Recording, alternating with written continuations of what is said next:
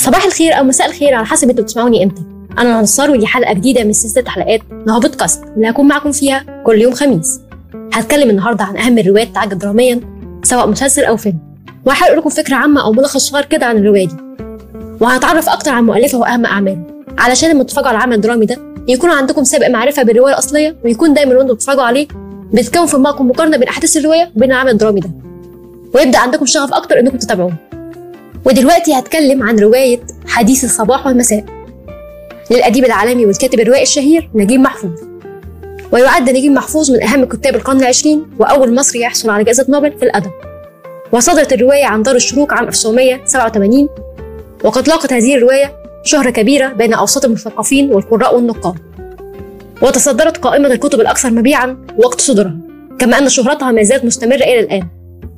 في هذه الرواية يتحدث محفوظ عن عدد كبير من الشخصيات التي من الصعب على القارئ أن يتتبعها ولكنه قد ربط بينهم بشكل مثير يجعل القارئ على الرغم من الصعوبة في التتبع إلا أنه يتمتع بذلك.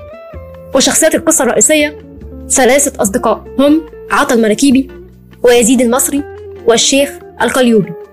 قد كون كل واحد منهم عائلته وتحدث محفوظ عن كل واحد منهم بزوجته وأولاده وأحفاده في تداخل صعب لكنه ممتع. كانت الفكرة الرئيسية من الرواية هي تأكيد حقيقة أن الموت هو الحقيقة الأولى في هذه الحياة. مهما امتد العمر ومهما ظن الإنسان أنه سيعمر يؤكد هذه الحقيقة خلال روايته بزوال الشخصيات القديمة وموتها وظهور شخصيات جديدة وأن عمر الإنسان بين صرخة منه وقت ولادته وصرخة من الآخرين وقت وفاته. وقد تم تحويل الرواية عام 2001 لمسلسل تلفزيوني يحمل نفس الاسم. بواسطة السيناريست محسن زايد وإخراج أحمد صقر وبطولة مجموعة من النجوم زي ليلى علوي وأحمد خليل وعبلة كامل ومحمود الجندي وإبراهيم يسري وأحمد ماهر وتوفيق عبد الحميد وسوسن بدر ودلال عبد العزيز وخالد النبوي وإنتاج العدل جروب. وكتب نجيب محفوظ الرواية بشكل مختلف عن الروايات المعتادة حيث كتبها على شكل كتاب لشجرة العائلة حيث أن الرواية ليست مقسمة إلى فصول ولكن مقسمة إبجاديا بأسماء شخصيات هذه العائلة وهي عائلة النقشبندي. وصور نجيب محفوظ فترة زمنية من حياة الشعب المصري من عادات وتقاليد وتاريخ. وهذه الرواية الباقية بقاء الزمن. نشرت عام 1987 وحاز كاتبها نجيب محفوظ على جائزة نوبل للآداب بعدها بعام. وهي تنتمي لمدرسة الواقع بل أنها تعتبر مرآة للمجتمع. فهي تتحدث عن حكايات خمس أجيال. تبدأ عندما أتى يزيد المصري من الإسكندرية قبل الحملة الفرنسية إلى مصر بأيام قليلة وتنتهي إلى حين كتابها محفوظ. إن روعة هذه الرواية تتمثل في كونها بدون قضية أو عقدة محددة تلتف حولها الأحداث. إنما هي حديث الصباح والمساء.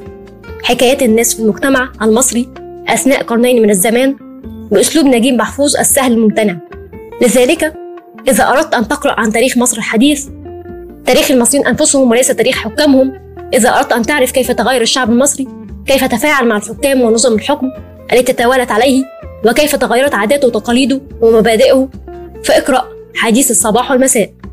فكثرة الشخصيات وتعدد الحكايات وثراء التفاصيل الدقيقة في كل شخصية لا يشعرك أبدا بالملل. فكل قصة تصلح لكي تكون رواية كاملة مستقلة. وكل قصة تجعلك تفكر في بطلها في صفاته.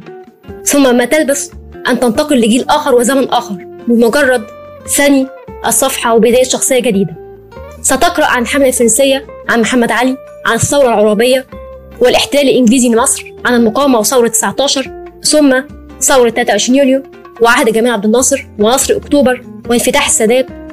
لكنك لن تقرأ عنه بعيون خبراء وباحثين إنما بعيون مصريين. زامنوا هذه الأحداث وتفاعلوا معها باختلاف ردود أفعالهم تجاهها.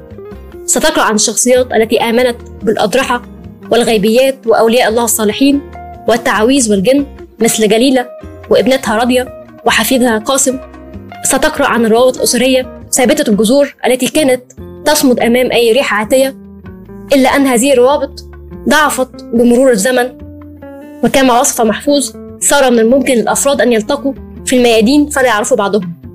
ستجد من بين الشخصيات أشخاص تعرفهم جيدا وستجد بالتأكيد نفسك في شخصية من شخصيات محفوظ.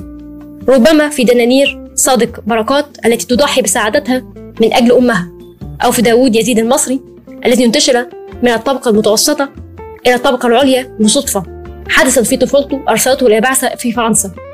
فعاد وهو يتقطع بين أصوله في الحي الفقير وسرايته وأصدقائه من البشوات. ستقابل عائلة نجيب محفوظ وصحبته ستفرح لفرحهم وتتألم لألمهم وسترتبط ببذور عالمه وتربط الأحداث بأحداث أخرى في روايته مثل زقاق المدق. حيث يعتقد الكثير من الكتاب أن محفوظ نفسه من نسل عزيز المصري وبكده انتهت حلقة النهارده من هو بودكاست. ما تنسوش تعملوا لايك و subscribe. لو في عندكم اقتراح على الحلقة الجاية شاركوني بيه في ال comments. bye!